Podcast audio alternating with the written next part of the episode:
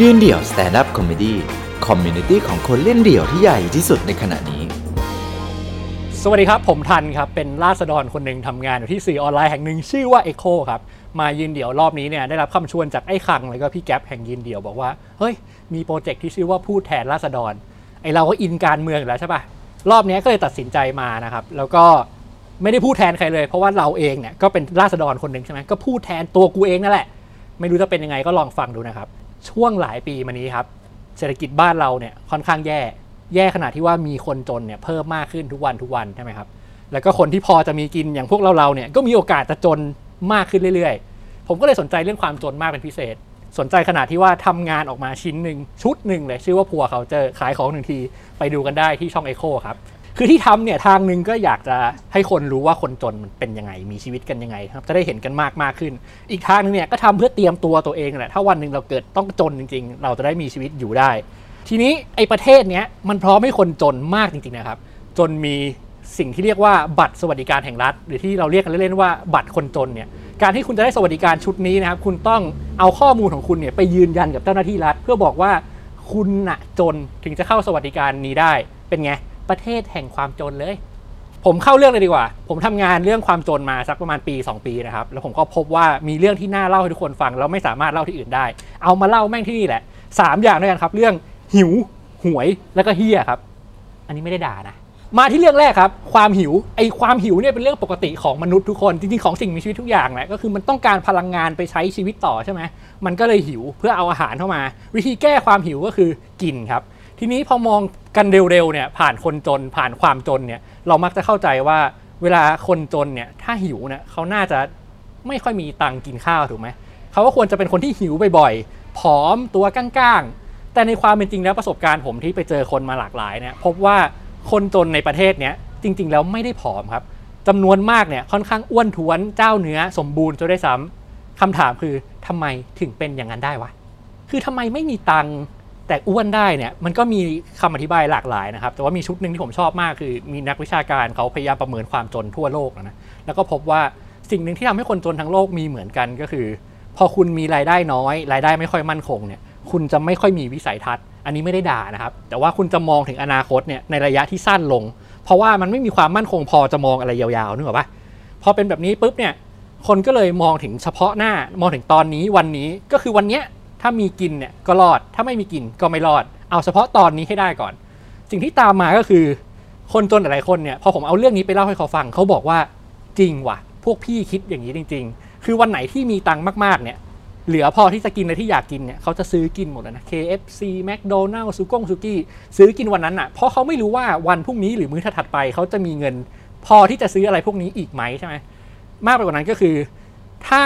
คุณวันไหนคุณไม่มีกินเนี่ย เงินน้อยมากๆเนี่ยสิ่งที่คุณพอจะซื้อได้เพื่อมากินคืออะไร ก็คืออาหารพวกที่เอาไว้กันตาย ประกอบไปด้วยของทอดใช่ไหมข้าวแป้งต่างๆ ไขมัน แล้วก็อะไรเค็มๆที่มันทำให้กินกับข้าวได้เยอะๆสุดท้ายไอ้ข้าวแป้งไขมัน แล้วก็ของเค็มๆเนี่ยเราก็รู้กันอยู่ว่ามันทำให้คนคนหนึ่งเนี่ยตัวบวมขึ้นได้ ตัวอ้วนขึ้นได้ใช่ไหมทั้งหมดนี้ไม่ได้แปลว่าเขาขี้เกียจนะแต่ว่ามันเป็นเงื่อนไขที่เขาเจอ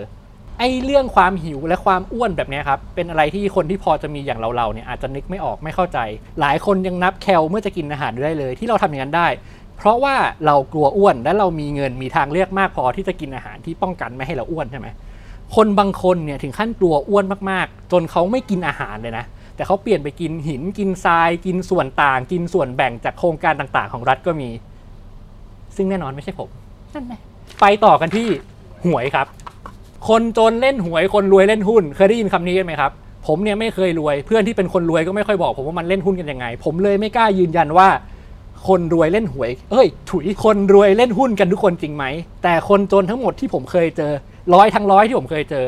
คนจนเล่นหวยกันครับ เล่นกันทุกงวดด้วย และไม่ใช่แค่หวยนะฮะเล่นกันยันไปไพ่ป๊อกไฮโลกันเลยทีเดียว มีครั้งหนึ่งครับ ผมเคยเข้าไปในชุมชนแออัดแห่งหนึ่งก็เป็นชุมชนที่คนส่วนใหญ่เป็นคนจนนะครับ ก็เดินเข้าไป อันนั้นเป็นชุมชนใหม่ที่ผมเข้าไป มีคนพาเข้าไปแต่แยกเดิน เดินไปในชุมชนปุ๊บ บ้านแรก ๆ ที่ผมเจอเลยครับ นั่งเขย่ากันกลิกกลุกกลิกกลุกกลิก แล้วเปิดปุ๊บ เล่นไฮโลกันอยู่หน้าบ้านเขาเลยครับในชุมชน เราเนี่ยเป็นคนนอกแต่งตัวไปก็เป็นคนประหลาดอยู่แล้ว ต่างคนต่างหันมาสบตากันปึบปึบปึบวงนั้นมองผม ผมมองวงนั้น สตันแดกกันหมดเลยครับ ต่างคนต่างสแกนสถานการณ์ว่าไอ้เหี้ยเกิดอะไรขึ้นกับกูวะ จังหวะนั้นเวลาเหมือนหยุดเดินครับ ตัดภาพมาเหมือนในหนังเหมือนในอนิเมะเลยครับ เห็นหน้าพี่เขาทีละคนทีละคนทีละคนมองมาที่เราเพราะคิดว่าเราเป็นตำรวจหรือเปล่า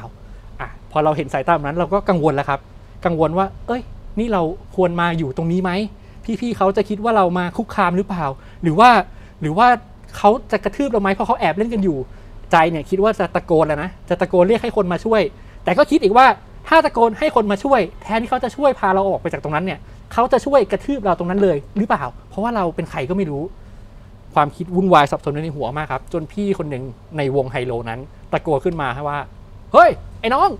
ทำอะไรอะเนี่ยผมนี่สะดุ้งสะดุ้งแบบสะดุ้งจริงนะเพราะว่าไม่คิดว่าเขาจะทักแบบนั้น ผมก็เงียบไปในหัวคิดว่าเอาละกูไม่รอดแล้วโดนตะโกนด่าขนาดนี้สักพักน่าจะเป็นตีนละประโยคถัดมาที่พี่พูดเขาเปลี่ยนชีวิตผมไปทั้งชีวิตครับ เล่นด้วยกันเปล่าแน่ กูเป็นใครเขาเป็นใครอ๋อสรุปว่าวันนั้นก็รู้ว่าเขารู้แหละว่าเรากำลังจะเข้ามามีคนในชุมชนบอกแล้ว ก็รอดไปหนึ่งวันนะครับ แต่ว่าสิ่งที่เสียดายที่สุดเสียดายมาจนถึงวันนี้ก็คือ ผมประเมินสถานการณ์ในวันนั้นเป็นเรื่องที่ไม่ดี กลายเป็นว่ามองเขาเป็นคนที่แย่ไป ที่เสียดายมากไปกว่านั้นก็คือ วันนั้นผมพกเงินสดไปน้อยมาก ถ้าไม่งั้นน่าจะได้หมุนเศรษฐกิจในชุมชนนั้นกันได้มากขึ้นกว่านี้นะครับ โอเค ไปกันต่อ ที่พูดมาทั้งหมดเนี่ยจะบอกว่าชีวิตของคนเนี่ยมันไม่ได้ต้องการแค่หาของกิน แล้วมีชีวิตอยู่รอดไปได้วันๆครับมันต้องการอย่างอื่นด้วย ความบันเทิงอย่างหนึ่งที่คนจนจะสามารถเข้าถึงได้ก็คือการพนันแบบนี้แหละครับมันทำให้เขาได้เจอกันได้แลกเปลี่ยนกันเขาก็ไม่ได้เล่นกันเยอะแยะหรอกเนาะสิบาทยี่สิบาทร้อยสองร้อยแล้วแต่คนแล้วแต่กำลัง แต่ที่มากไปกว่านั้นเนี่ยก็คือการพนันพวกนี้มันให้ความหวังในชีวิตพวกเขา ความหวังแบบที่ชีวิตปกติเขาหาไม่ได้ เอาที่เรื่องหวยก่อนเลยครับ คือเวลาทุกคนเล่นหวยเนี่ยไม่ต้องคนจนหรอกผมเนี่ยคุณเนี่ยคุณเนี่ย ไม่มีใครเล่นโดยที่ไม่หวังว่ามันจะถูกใช่ไหมผมไม่เคยเจอใครเลยนะครับ ที่อธิบายว่าสวัสดีครับ วันนี้ผมขอเลือกเบอร์ 8 กับ 2 ครับ หรือ 2 8 ก็ได้ ที่งวดนี้เลือก 2 กับ 8 ไปวิ่งเนี่ยเพราะว่าอยากจะให้เงินส่วนเนี้ยมันไปเป็นประโยชน์ต่อสาธารณะทางอ้อม ผ่านนกลไกของกองสลากที่รัฐบาลจัดสรรไว้ให้ ไม่มีนะครับ คนจนก็ไม่ได้คิดอย่างนี้ไอ้คนที่คิดอย่างเงี้ยก็น่าจะเบี่ยวด้วยไม่เกี่ยวกับความจน ไปต่อฮะไอ้ที่เล่นหวยกันแบบนี้ครับ เราทุกคนรู้อยู่แล้วว่าหวยใบหนึ่งเนี่ยขายจริง ๆ มันอยู่ที่ใบละ 100 บาท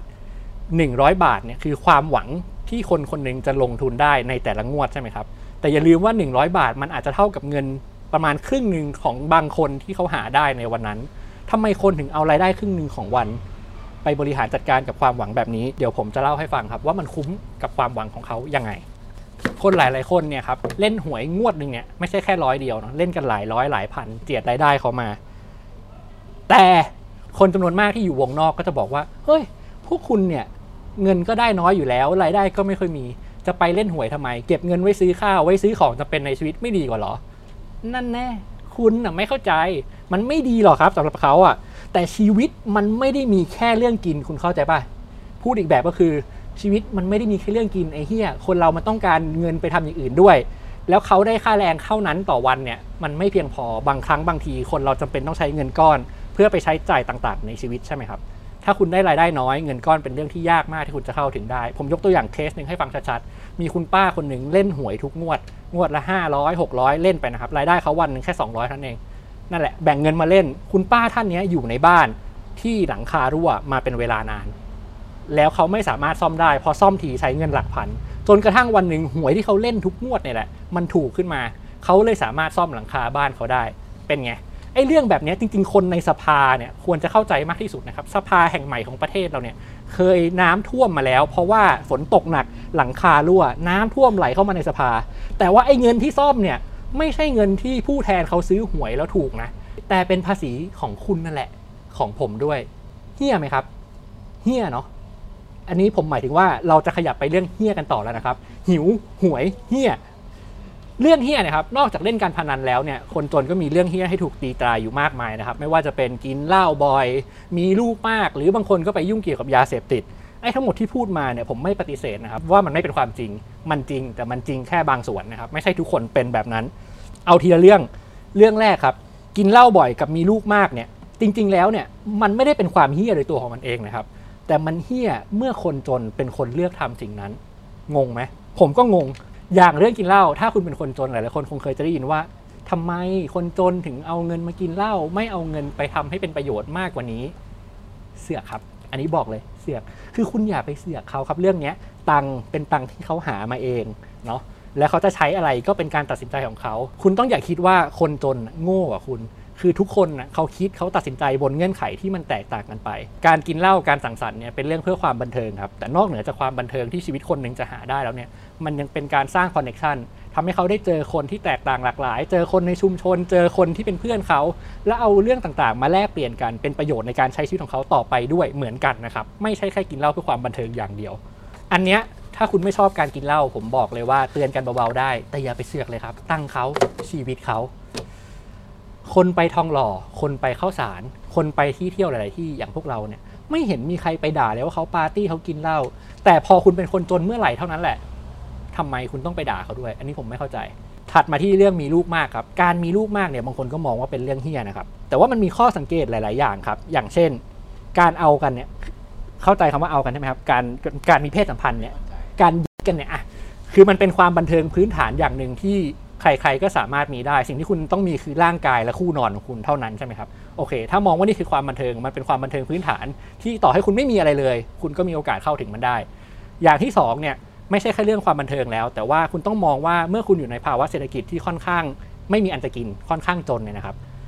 มันเป็นระบบเศรษฐกิจที่แรงงานกลายเป็นทุนที่สำคัญ ทุนที่คุณจะเอาไปต่อนู่นต่อนี่ได้ นั่นแปลว่าถ้าคุณมีคนในครอบครัวมาก มีลูกมากขึ้นเนี่ยในอนาคตลูกๆเนี่ยก็จะช่วยเป็นแรงงานหาเงินเข้าบ้าน มากไปกว่านั้นก็คือสามารถหาคอนเน็ชันในอนาคตหางานเข้ามาได้อีก หรือมีชีวิตที่ดีต่อไปได้อีก การมีลูกมากมันก็มีเหตุผลบางอย่างของมันแบบนี้เหมือนกันนะครับ ส่วนใครที่มองว่าเฮ้ย คุณเป็นคนจนน่ะตังค์จะกินข้าวก็ไม่ค่อยมีแล้วมีลูกมากมันจะเลี้ยงลูกให้มีคุณภาพได้เหรอ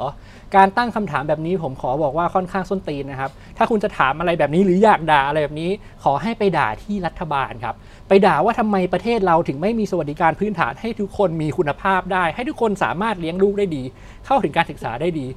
คำถามที่ 2 ต้องตั้งไปถึงระบบการศึกษาเราที่บังคับให้คนเรียนอยู่ตั้ง 12 ปี ทุกคนต้องเรียน 12 ปี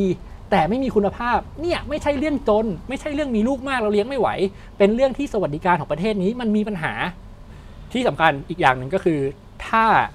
เขาไม่จนเนี่ยคุณจะไม่ด่าเขาเรื่องนี้เลย ถ้าคุณสังเกตให้ดีๆมีคนมีอันจะกินหลายๆคน มีคนรวยหลายๆคน ที่มีลูกที่คุณอาจจะมองว่าเป็นคนที่ไม่มีคุณภาพ แต่คุณจะไม่ด่าไปถึงความจนหรือฐานะทางเศรษฐกิจของเขาถูกปะ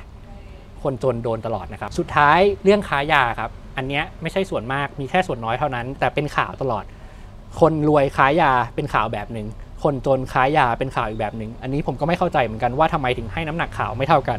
อย่างไรก็ตามผมอยากให้ภาพรวมสั้นๆครับว่าถ้าคุณเป็นคนที่ไม่มีอะไรเหลือแล้ว การวิ่งยาวิ่งม้าเม็ด2เม็ด5เม็ด10 เม็ดเนี่ยเพื่อทำให้คุณมีรายได้ในวันนั้นเนี่ยมันต่อชีวิตคุณไปได้จริงๆนะครับ แล้วคนจนจำนวนมากเนี่ยไม่สามารถเข้าถึงแหล่งทุนอื่นได้ ไม่ว่าจะเป็นการกู้ธนาคาร หรือต่อให้คุณอยากทำงานสุจริตเนี่ยกว่าคุณจะหางานได้ คุณไม่ได้ได้งานวันนั้นเลย มันเอาเงินมาหมุนไม่ทันครับบางคนก็เลยเลือกวิธีนี้เป็นวิธีสุดท้ายในการต่อชีวิตทางการเงินของเขาไป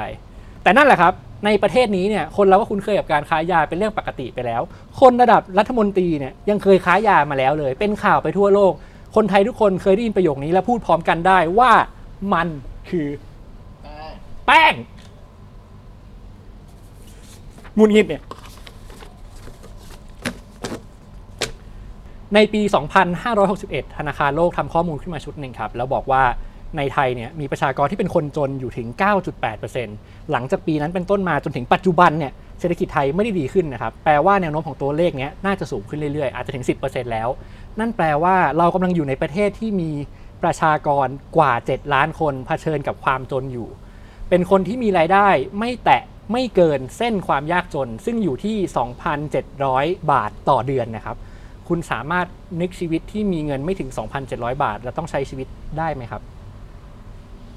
ไม่เป็นไรครับ ผมเองก็นึกไม่ออกโอเค คุณอาจจะรู้แหละว่ามันน่าจะลำบากที่มีเงินน้อยเท่านั้นต่อเดือน แต่คุณไม่เห็นภาพมันใช่ไหมครับ ว่าเขาจะใช้ชีวิตยังไง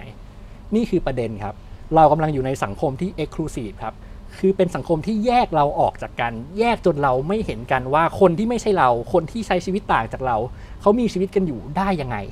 สิ่งที่เฮี้ยและเจ็บปวดมากก็คือ จริง ๆ แล้วคนที่มีรายได้น้อยเนี่ยเขารู้นะครับว่าคนที่มีรายได้แบบอื่นหรือมากกว่าเขาเนี่ยมีชีวิตกันยังไง ผ่านสื่อต่างๆ ที่มีให้ดูอยู่ทุกวัน แต่พวกเราต่างหากคนที่มีรายได้มากต่างหากที่ไม่เคยเห็นชีวิตของคนที่มีรายได้น้อยเลย ถ้าพูดในแง่นี้นะครับ คนที่เคยมองว่าคนจนมันโง่เนี่ย ผมขอเถียงสุดริมที่ประตูนะครับ เขาไม่ได้โง่นะครับ คนที่โง่เนี่ยน่าจะเป็นพวกเรามากกว่า ที่ไม่รู้ไม่เห็นไม่เข้าใจชีวิตของคนอื่นเลย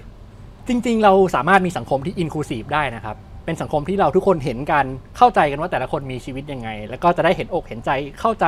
แล้วก็แก้ปัญหาไปด้วยกันได้มากขึ้น เพราะว่าเราทุกคนเกี่ยวข้องกันเสมอ ทุกครั้งที่เราหิวอาหารที่ถูกที่สุดที่มีในท้องตลาด ถูกขายถูกทำขึ้นมา โดยคนที่เรามองว่าเป็นคนจน เป็นอาหารที่ทำให้เด็กนักเรียนนักศึกษามีกิน เป็นอาหารที่ทำให้พี่ๆแรงงาน มีแรงไปทำงาน เพื่อพัฒนาเศรษฐกิจของประเทศ ทุกครั้งที่เราซื้อหวย หรือกำลังหวังถึงชีวิตที่ดีขึ้น เราก็กำลังหวังถึงสิ่งเดียวกันกับที่พี่น้องในประเทศนี้หวังอยู่ หวังเช่นเดียวกับพี่รปภที่ดูแลรักษาความสงบให้กับเรา หวังเช่นเดียวกับเด็กเสิร์ฟที่เอาอาหารมาเสิร์ฟในร้านอาหาร หวังเช่นเดียวกับพี่น้องที่ทำงานภาคบริการทุกคนนั่นแหละ และทุกๆครั้งที่เราตัดสินใจจะใช้ชีวิตเฮี้ยๆบ้าง มีพี่น้องอีกกว่า 7 ล้านคนที่มีตัวเลือกในการใช้ชีวิตเฮี้ยได้น้อยกว่าเรา แต่ถูกตีตราด่ามากกว่าเราไม่รู้ตั้งกี่เท่า มันไม่ได้ผิดที่พวกเขาหรอกครับ ถ้ามันผิดมันผิดที่ผม มันผิดที่คุณ มันผิดที่เราทุกคนรู้เรื่องนี้ช้าไป ผิดที่เรารู้ว่าปัญหาเรื่องคนจนเนี่ยไม่ใช่ปัญหาเรื่องส่วนบุคคล เหมือนที่รัฐบาลหรือนโยบายต่างๆ คอยบอกเราไว้ แต่เรื่องคนจนจริง ๆ แล้วคือเรื่องความจน เป็นปัญหาระดับโครงสร้าง เป็นเรื่องที่ทุกคนเกี่ยวข้องกับมัน เป็นเรื่องที่ถ้าไม่แก้ไข ผมคุณหรือใครก็ตาม ก็มีโอกาสเผชิญหน้ากับความจนได้เหมือนๆกัน สุดท้ายนี้สิ่งที่ผมอยากจะฝากไว้ก็คือ เลขที่บัญชีขอ 200 นะครับ ขอบคุณครับ ติดตาม